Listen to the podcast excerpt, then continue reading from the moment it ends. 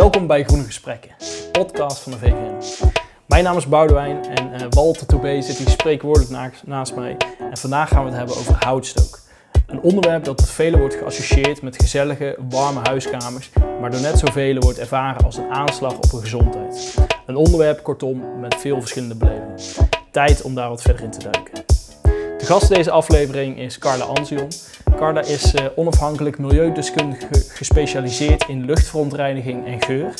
En ze is ook co-voorzitter van het platform Houtrook en Gezondheid. Een platform waarin maatschappelijke organisaties en overheidsorganisaties samenwerken aan oplossingen om overlast en gezondheidsschade als gevolg van het stoken door particulieren te voorkomen dan wel te verminderen. Nou, welkom Carla. Uh, fijn dat je hier bij uh, Groene Gesprekken te gast bent. En uh, welkom. Ja, zeker ook van mijn kant uh, welkom Carla. Ehm, je vertelde me dat je inmiddels van je pensioen bent gaan genieten. Maar je hebt toch besloten om deze voorzittersrol te blijven vervullen. Ehm, is er een speciale interesse van jouw kant in dit, in dit onderwerp? Van waar, uh, van waar deze, deze rol? Nou, ik ben al sinds uh, midden jaren tachtig ben ik zeg maar gesuper gespecialiseerd in de geuroverlast. Toen vanuit toen nog DHV, tegenwoordig, uh, wat is het, Royal Haskoning DHV. Uh, en daarna bij Witteveen en Bos uh, heb ik me heel erg met dat onderwerp bezig gehouden, maar dan vooral door geuroverlast door industrieën. veeteelt heb ik me eigenlijk ook nooit heel erg mee bezig gehouden. En houtrook was, ehm, ja, dus echt een, een, een, zat in een vergeethoekje. En in 2013 hebben wij een uh, weer een Nederlands geurcongres uh, georganiseerd. En wij zijn mensen van de VVM en mensen uit het uh, werkveld. En dat was al het 76e congres of zo. En tijdens dat congres werd er een, een, een grafiekje gepresenteerd met de geuroverlast van de verschillende sectoren. Dus dan heb je het over verkeer, huishoudens, ehm, de industrie en de veeteelt. Ehm, en toen dacht ik, ja, aan al die dingen is iets gedaan, uh, min of meer vanzelf, zoals bij verkeer. Op het moment dat je daar iets gaat doen aan de uitlaatgassen, dan uh, ga je ook iets doen aan de geuroverlast. Industrie en veeteelt is echt op ingezet door de Rijksoverheid en vervolgens in uitvoering genomen. En die huishoudens bleven maar op een heel hoog niveau zitten. Ik denk, ja, daar is gewoon allemaal nooit iets aan gedaan. Wat gek eigenlijk. dat was voor mij de aanleiding om, daar toen, om me daar toen in te verdiepen, om dat onderwerp eens voor het voetlicht te brengen. Uh, en dat heeft meteen heel veel uh, reacties. Ik ging zoeken naar, een, ja, hoe doe ik dat dan? Uiteindelijk is dat al heel snel een, een congres geworden, wat in, in het voorjaar 2014 is uh, georganiseerd. En er waren heel veel mensen die daar interesse in hadden. Mensen van de GGD, van de gemeente, van de houtkalbranche, van, nee, van de kachelbranche. Ehm, maar ook nog een aantal andere onafhankelijke milieudeskundigen zoals ik. Dus binnen de kortste keer was er een organisatiecomité Mensen van het RIVM waren erbij betrokken van het Bloemfonds. Dus het was meteen heel breed van ja, dat is een probleem. En ja. uh, we moeten eigenlijk een oplossing daarvoor uh, zien te vinden. Ja. Dus ja, ja zo, is, zo is het gekomen. En ja. zo zit ik er nu anno 2021 nog steeds uh, Precies, mee opgescheept. Nou ja, zo ben je betrokken in ieder geval bij het onderwerp al vanaf ja. de start van de discussie. Ja, ja. En nu hebben we natuurlijk in Nederland um, een paar stappen gemaakt. We hebben het Schone Luchtakkoord afgesloten in Nederland, hè, waarbij zich vele provinciale en gemeentelijke overheden hebben aangesloten. En houtrook heeft ook een aparte paragraaf gekregen in dit, uh, in dit akkoord. Maar we stoken eigenlijk al duizenden jaren als mensheid. Hè, en we voldoen ook in Nederland inmiddels grotendeels aan de EU-normen voor luchtkwaliteit. Waarom is houtrook nou zo'n probleem geworden en waarom is dit zo actueel op dit moment? Nou, ik denk wat in Nederland een rol speelt, is dat we allemaal bovenop elkaar wonen, hè, letterlijk. Um, en dat, uh, ja, of de houtstok is toegenomen, dat is altijd heel erg uh, moeilijk vast te stellen. Um, maar het is altijd al een probleem geweest waar heel weinig aandacht voor was. Uh, dus het is niet zo dat het er nooit was en, en nu pas is gekomen, maar het is nu gewoon meer ehm, zeg maar bespreekbaar geworden. Uh, en nou ja, ik vind dat wel een winst van uh, zeg maar de laatste jaren, dat het dus nu ook in het schone luchtakkoord staat. Want het, het is natuurlijk, het zijn particulieren die stoken. En het is natuurlijk heel lastig om dat op een gegeven moment aan te pakken. Dat moet je dan wel echt willen ingrijpen in de persoonlijke levenssfeer. En dan denk ik, nou ja, zoals we dat nu met de coronacrisis doen. Dat gaat allemaal behoorlijk ver. Zo nou ja, je wil dat eigenlijk dan niet voor, voor allerlei andere dingen. Maar ja, iets, iets zul je daar wel, wel voor moeten regelen. Omdat er echt ontzettend veel mensen niet alleen geuroverlast, en ook dat is een gezondheidseffect, ondervinden. Maar ook heel veel gezondheidseffecten in, in de zin van ja, benauwdheid en dat soort prikkende, prikkende, ogen enzovoort. Ja. Dus echt wel, bij miljoenen mensen is er overlast. Ja, ja. Kun je dat kwantificeren, Carla? Uh, je zegt miljoenen mensen is er overlast, dat is heel veel. Ja, het RIVM heeft daar onderzoek, nou, heel lang heeft het CBS dat gedaan in een, in een bepaalde enquête, namen ze die vragen mee, maar uh, nu doet het RIVM dat en hun rapportage heet storingen in de leefomgeving volgens mij. Uh, en dat gaat dus eh, heel veel over geluid, want dat is natuurlijk een andere factor die heel erg veel overlast veroorzaakt. Uh, trillingen en geuroverlast in elk geval ook. en zij hebben dat dus in 2016 onderzocht en recent hebben ze een deel daarvan weer van, de, van die rapportage geactualiseerd. Dus die uh, twee, ik, ik, zeg altijd even grofweg, zijn er 1 miljoen houtkachels en 2 miljoen mensen die daar hinder of ernstige hinder van ondervinden. Nou ja, dat is uiteraard een, even een vergroving, maar dat is de orde van grootte waar je het over hebt. En dat is natuurlijk niet gering. Nou ja, gezondheidseffecten is heel lastig vast te stellen, maar ook uh, daarvoor zijn in elk geval hele duidelijke aanwijzingen. Dat is ook een reden waarom bijvoorbeeld het Longfonds zich er heel erg sterk voor maakt en daar steeds actiever op, op wordt. Ja, Hey, en Carla, um, dit zijn natuurlijk de, de effecten van houtkachels. Uh, maar hoe weten eigenlijk dat het van houtkachels afkomstig is en niet bijvoorbeeld van, van het verkeer afkomstig is? Hoe, uh, hoe maken we die onderscheiding daartussen? Hoe, hoe wordt dat nou gedaan? Ja, dat, dat meten gaat dus echt middels uh, vraaggesprekken, interviews volgens een bepaalde standaard. Uh, en mensen worden dus gevraagd, nou ja, in dit geval denk ik dat het RIVM eh, vraagt naar verschillende vormen van verstoringen in hun leefomgeving. En of dat trillingen zijn of geluidsoverlast en, en dus ook geuroverlast. En je kunt natuurlijk op een gegeven moment wel zelf als geïnterviewde aangeven of je overlast hebt van de trein of van de auto, maar ook of het van een, een, een veehouderij is of van een houtkachel of van een vuurkorf. Dat wordt ook onderscheiden. Uh, ja, of van verkeer ligt er een beetje aan natuurlijk waar je, waar je woont. Maar het, het, is in elk geval een hele andere geur. Dus, en, en meestal is het denk ik ook wel op andere tijden. Dus dat lijkt me voor degene die geïnterviewd wordt niet moeilijk om dat uh, van elkaar te onderscheiden. Oké. Ja. Je noemde het, het Longfonds hè, als partij die zich hierin roert. Um, wie, wie speelt nog meer een belang, belangrijke rol in deze hele discussie? En welke belangen vertegenwoordigen zij dan? Nou, best wel veel partijen. Uh, laat ik even beginnen met de gemeente en de GGD'en. Uh, want uh, die, hebben in feite, die zijn in feite probleemeigenaar. zij zouden, want de Rijksoverheid redeneert, het is een lokaal probleem, dus moet je het lokaal aanpakken. Ik zal eventjes terzijde laten wat ik daarvan vind.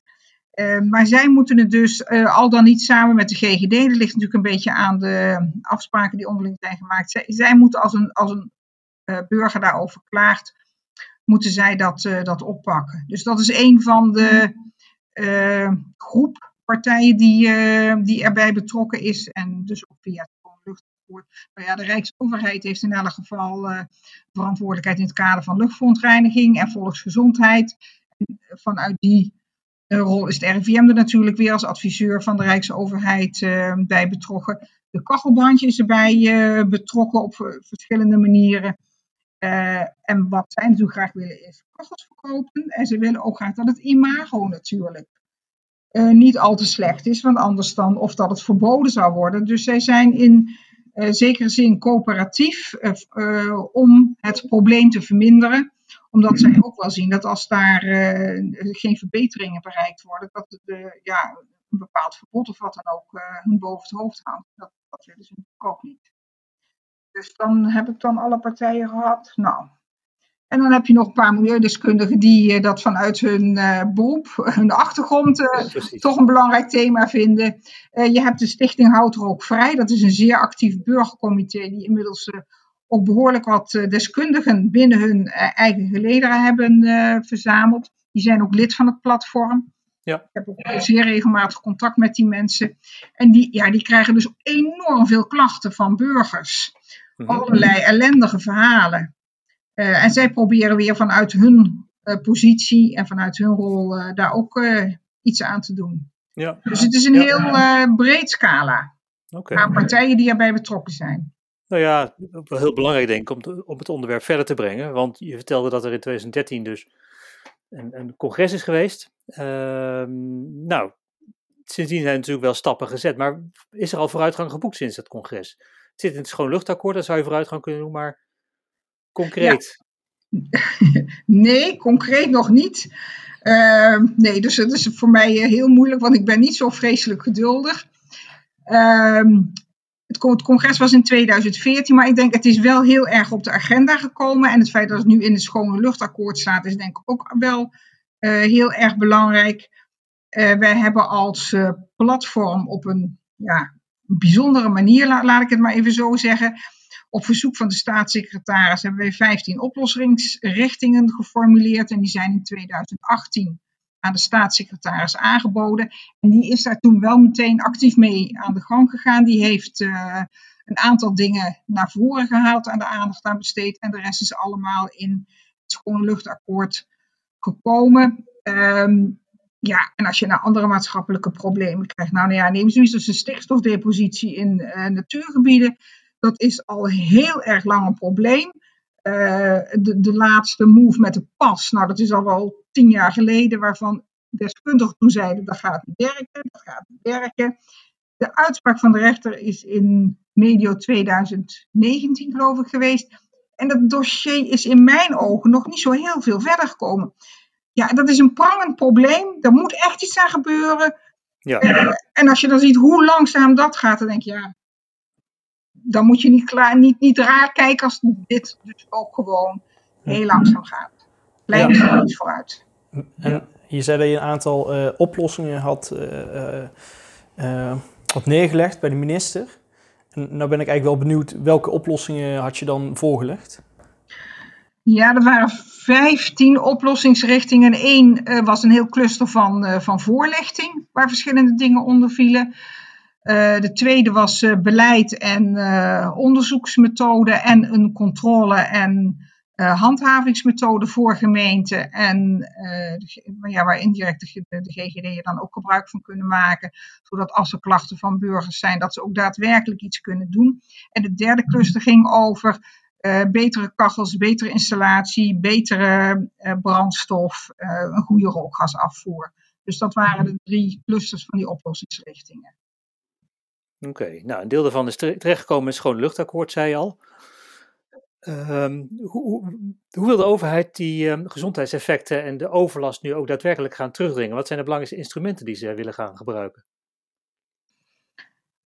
Um, ja, wat er nu in het uh, Schone Luchtakkoord uh, staat, en dat heb ik dat hebben wij als platform via een brief ook uh, als commentaar gegeven. En ik heb recent een artikel voor het uh, blad Milieu geschreven. Dat ik vind dat die maatregelen uh, niet direct tot effecten zullen leiden. Want het gaat vooral over onderzoeken, het gaat over pilots, het gaat over het geven van voorlichting. Er is een stookalert ontwikkeld, dat is er ook al. Maar dat leidt allemaal niet direct tot eh, vermindering van het stoken of tot beter stoken of, of dat soort dingen. Er zijn, er zijn uh, uh, ecodesign richtlijnen voor kachels uh, vanuit de EU. maar goed, die gaan pas per 1 januari 2022 in. En dan geldt dat natuurlijk alleen voor de verkoop van nieuwe kachels. Nou, kachels gaan tientallen jaren mee, dus dat duurt eindeloos voordat je eindelijk eens een keer daar een substantieel effect van zou kunnen verwachten. Nog maar afgezien van het feit dat het stookgedrag veel dominanter is dan de kwaliteit van de kachel. Ja, ja. Wat, wat, wat zou er wat jou betreft dan meer kunnen gebeuren? Waar zou, waar zou de versnelling uit kunnen bestaan? Uh, de, dat zijn twee dingen die we, het zijn twee speerpunten die we onlangs als platform geformuleerd hebben. Eén is dat gemeentes zich er bewust van worden dat, dat ze beperkingen kunnen opnemen in hun omgevingsplan. Dus dat is in, uh, valt onder het regime van de nieuwe omgevingswet. elke gemeente moet een omgevingsplan maken waarin je allerlei dingen regelt. Dus een heel complex instrument volgens mij. Maar een van de dingen die ze daarin kunnen regelen is het beperken van het gebruik van de kachels. Dus niet de installatie of de kachel zelf, dat is in het bouwbesluit, dat heet niet meer zo, maar nou ja, uh, die regels daarvoor, dat is daarin geregeld. Maar de gemeente kan het gebruik aanpakken door bijvoorbeeld te zeggen als het windstil weer is, of als het stookalert geldt, of als de stookwijze dit of dat advies geeft, dan mag je niet stoken. Of nou ja, nog ander, andere soorten beperken. Dat kunnen ze opnemen in hun omgevingsplan. Maar goed, dat gaat ook nog wel weer jaren duren, denk ik, voordat die eerste regels uh, daarin staan en de omgevingsplannen zijn goedgekeurd. En een ander punt is een, uh, het ontwikkelen van een uh, meet- en beoordelingsmethode. En daar heeft de STAP, de Stichting Advies Bestuursrechtspraak, al anderhalf jaar geleden een hele mooie voorzet voor gegeven. om te beoordelen of er goed gestookt wordt en dan met een bepaalde emissietabel kun je dan beoordelen of er, uh, uh, het is een benadering, het is geen meetmethode, of er wel veel of weinig geur uitkomt en of dat dan wel of niet tot overlast leidt, even heel kort geformuleerd. Maar er moeten gewoon nog een aantal dingen aan verder ontwikkeld worden. En dat is dan speerpunt 2, om aandacht te vragen voor het verder ontwikkelen van die beoordelingsmethode. Zodat gemeenten ook daadwerkelijk, als er onaanvaardbare overlast is, dat is de cretologie, om die dan ook daadwerkelijk aan te kunnen pakken. Ja. Is dat niet vreselijk complex ook voor gemeentes aan vast te stellen? Wat is nou precies de bron? Um, ja, en, dat klopt. Ja, hoe, hoe, kun je je handhavend optreden? Dat lijkt me erg complex. Nee, dat, dat is ook complex en daarom is er ook zeg maar, die benaderingsmethode gekozen. En dat is bij geur op zich niet raar, want geurmeten is per definitie een hele onnauwkeurige bezigheid, omdat het uh, via de menselijke neus gaat.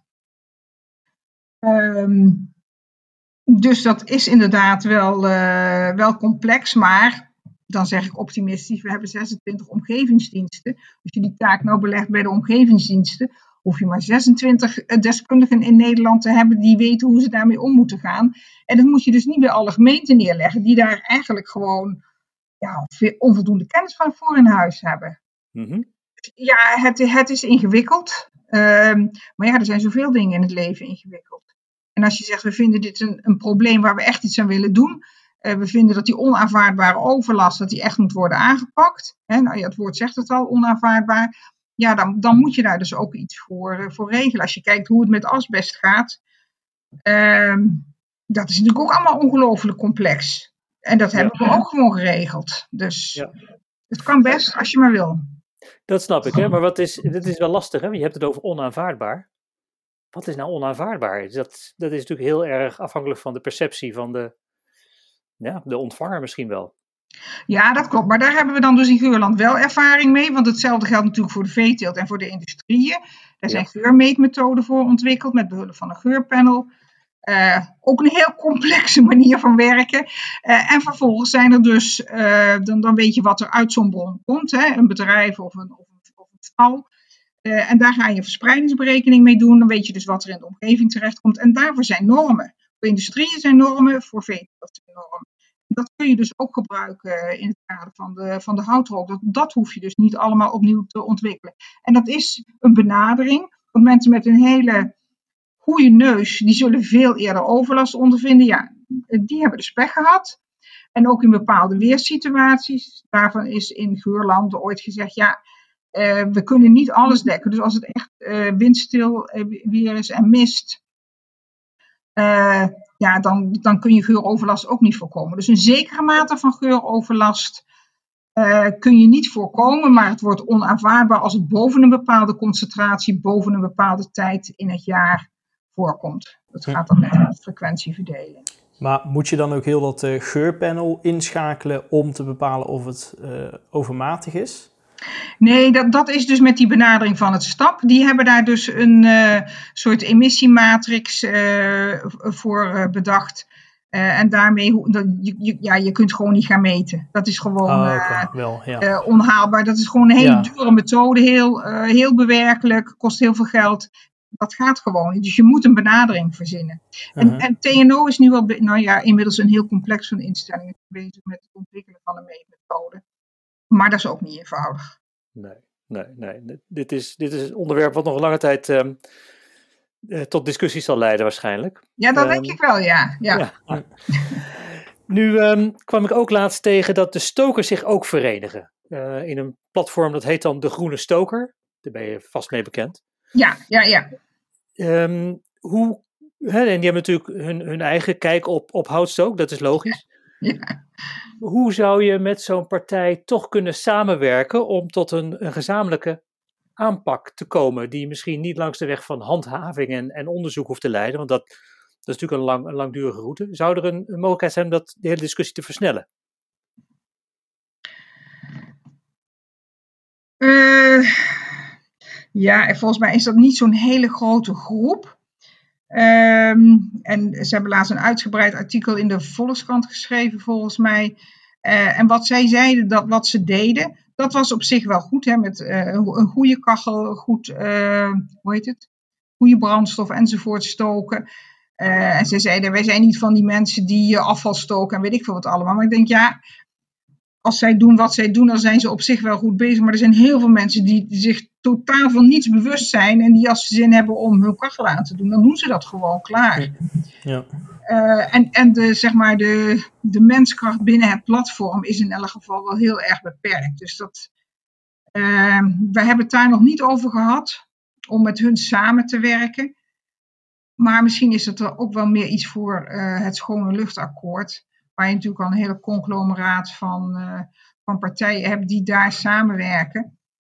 Um, dus ik, ja, ik, moet zeggen, ik moet bekennen dat ik daar nog niet over heb na en nog niet bedacht had van hé, misschien moeten we met, die mensen gaan samenwerken. Maar dat komt omdat er elke keer al zoveel op mijn bordje ligt op dit terrein dat ik uh, ja, ik daar gewoon helemaal nog niet aan gedacht heb. Maar goed, het is misschien wel iets voor het schone luchtakkoord. Ja.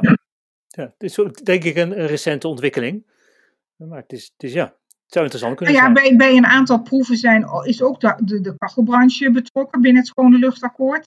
Ja. Uh, dus waarom zou je die groene stoker er dan niet bij betrekken? En ik weet, er is één uh, kachelverkoper die niet bij de kachelbranche zit. Die is heel actief en die zegt ook van, goed stoken is heel erg belangrijk. En eigenlijk zou iedereen een soort stookbrevet moeten hebben voordat hij een kachel uh, mag gaan stoken. Ja, zoiets als een, eh, een rijbewijs. Ehm, ja, dus dat zijn allemaal dingen die uh, in, in de komende jaren, denk ik, wel opgepakt zouden kunnen worden. Ja, op allerlei fronten zaken te verbeteren. Ja, dat lijkt me dan wel leuk als een soort van cursus bij de aanschaf van een, een kachel of zoiets. Ja, nee, nee, maar dat gebeurt ook. Ja, ja. Dat gebeurt wel. Ja, ja diegene die, de mensen van de kachelbranche, dat zijn allemaal mensen die dure kachels verkopen, die nu allemaal al aan die eco-design-richtlijn voldoen. Mm -hmm. Die geven sowieso een stookinstructie. Uh, maar voor, ja, of stook, een stookcursus, nou ja, het is maar net hoe je het wil noemen. Dus dat, bij die kachelbranche gebeurt dat ook wel. Maar ja, er worden ook heel veel kachels nog via de bouwmarkten verkocht en zo, of tweedehands. Ja, dan is dat natuurlijk allemaal niet in orde. Nee. Ja. Dus er wordt echt ook wel ingezet nu op, um, op gedragsverandering. Hè? Dat belangrijk, dat kan ook snel werken en de overlast terugdringen. Is er vanuit de, nou ja, je noemde de kachelbranche al, is er, is er technisch ook wat mogelijk om die overlast te verminderen, ook bij bestaande kachels? Uh, ja, je kunt wel filters plaatsen. En uh, recent die ene kachelverkoper waar ik het over had, die heeft uh, proeven gedaan met een, een katalysator zeg maar in, de, in de pijpen. En dat had een, op zich een goed effect. Um, laat ik het niet ingewikkelder maken dan het is. En, en, die is, en die is ook, die kun je ook als gebruiker gemakkelijk, dan moet je hem één keer per jaar geloof ik zo, als de schoorsteen geveegd wordt, eruit halen en kun je hem schoonspoelen. Er zijn ook wel andere filters, uh, stoffilters, en weet ik, maar die zijn allemaal veel bewerkelijker. Sommige zijn ook heel duur. Ik denk, ja, dat is gewoon natuurlijk voor de gemiddelde kachelbezitter gewoon geen haalbare kaart. Deze kost 400 euro. Een goede kachel kost wel gewoon een paar duizend euro. Dan moet je hem nog laten installeren. Dus dan is dit een bedrag waarvan je zegt, nou ja, dat is, uh, het is niet zo dat de totale kosten dan ineens verdubbelen of zo. Dus dat, is, dat lijkt best wel een mogelijkheid, maar eigenlijk zijn er gewoon veel te weinig onderzoeksgegevens. Er wordt in dat opzicht heel weinig tot geen onderzoek gedaan. Gewoon technisch onderzoek om dingen te onderbouwen. Ik heb recent een vraag gehad van iemand. Als ik te veel praat, moet je zeggen. Maar nee hoor, nee, ik vind het interessant, Carla. uh, pas een, een, vraag gehad van een, uh, van een, um, een, mevrouw en die vroeg wat de onderbouwing was van de, adviezen die gegeven worden door het door het ministerie, door Milieu Centraal, om te stoken volgens de Zwitserse methode.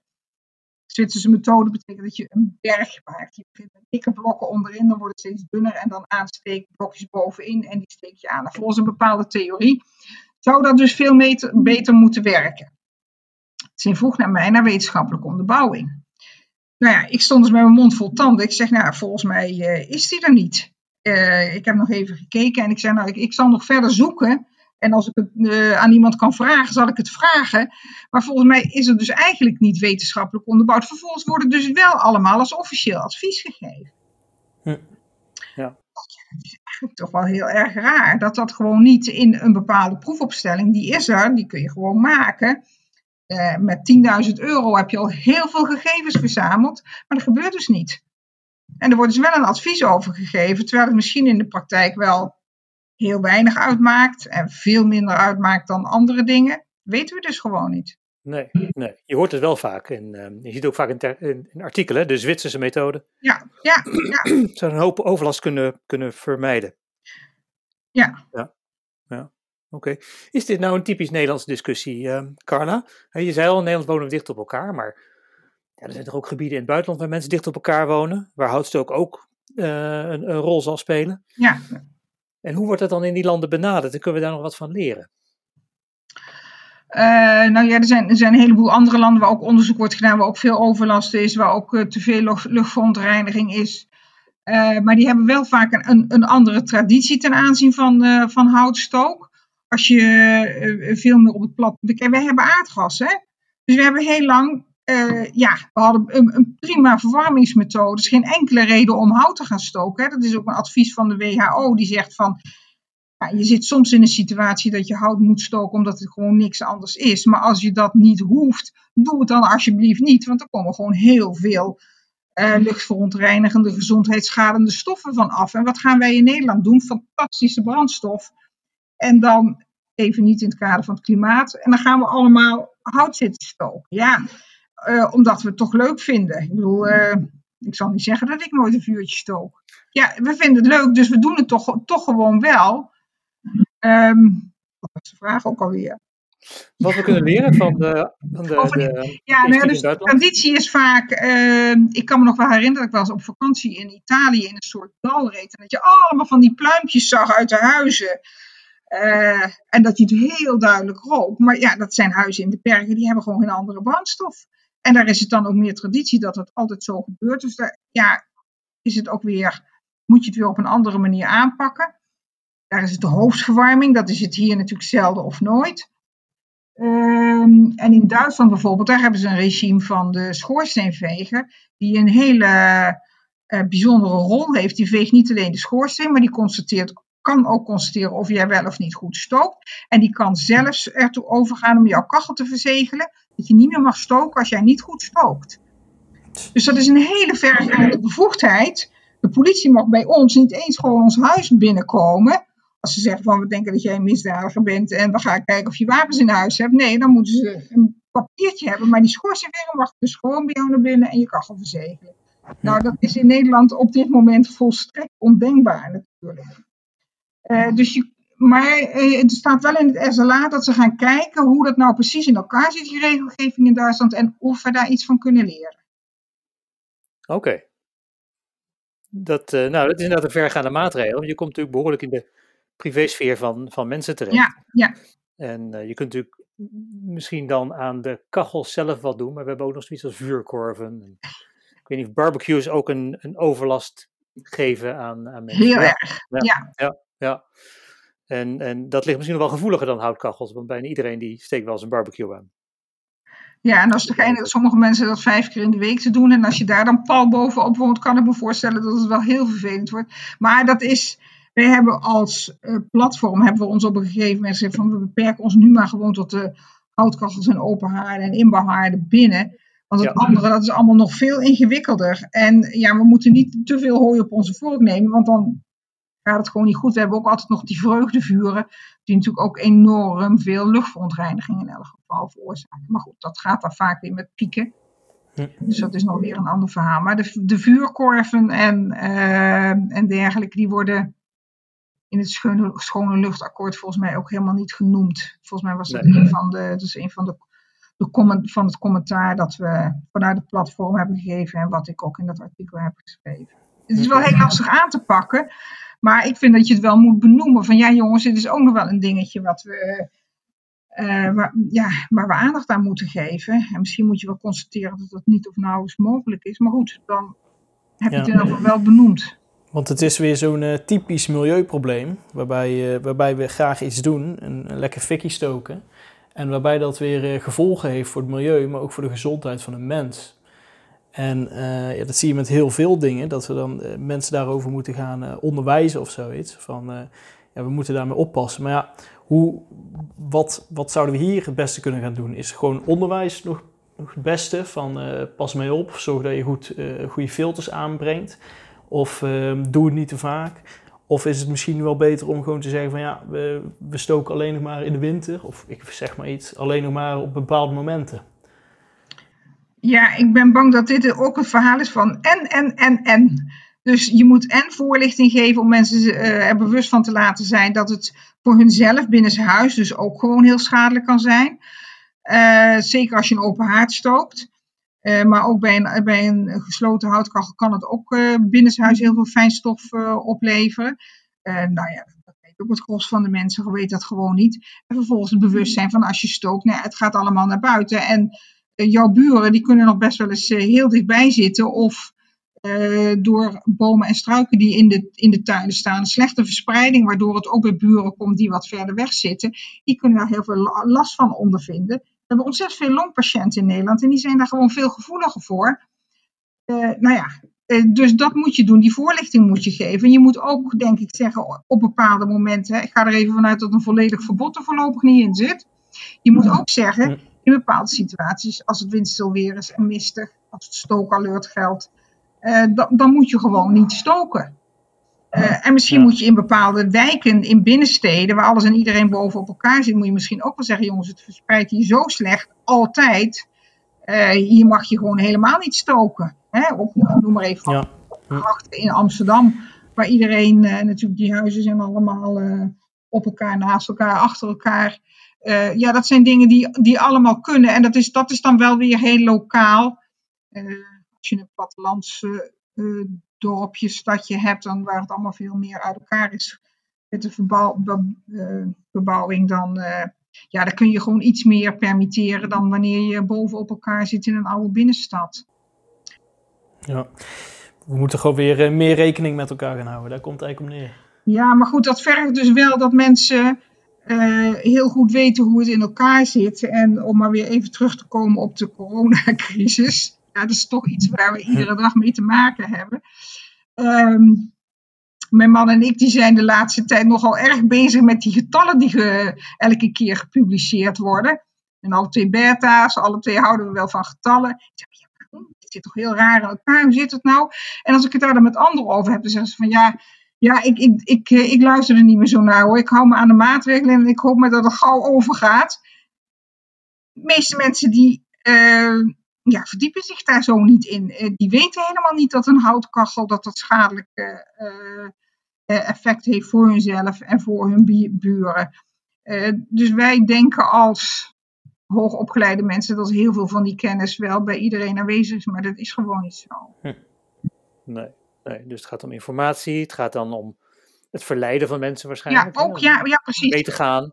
Ja, ja, ja, ja, misschien in combinatie met, met techniek en nieuwe stooktechnieken, cursussen die je mensen kan aanbieden. Het is een veel, veelvoud van, van maatregelen. En de vergelijking met roken drinkt zich een beetje. Heel erg, heel erg. Die op de speelt, ja, nee, dat zeiden we zeven jaar geleden ook al. En het Longfonds zei toen ook heel Ik hoop niet dat we over dit dossier ook weer 40 jaar gaan doen voordat we een paar flinke stappen hebben gezet. Maar het ziet er, nou, dit gaat misschien wel, uh, wel ietsje sneller. Maar uh, nou ja, bij rook heeft het natuurlijk ook best lang geduurd voordat mensen zich daar bewust van waren dat het voor hunzelf ongezond was.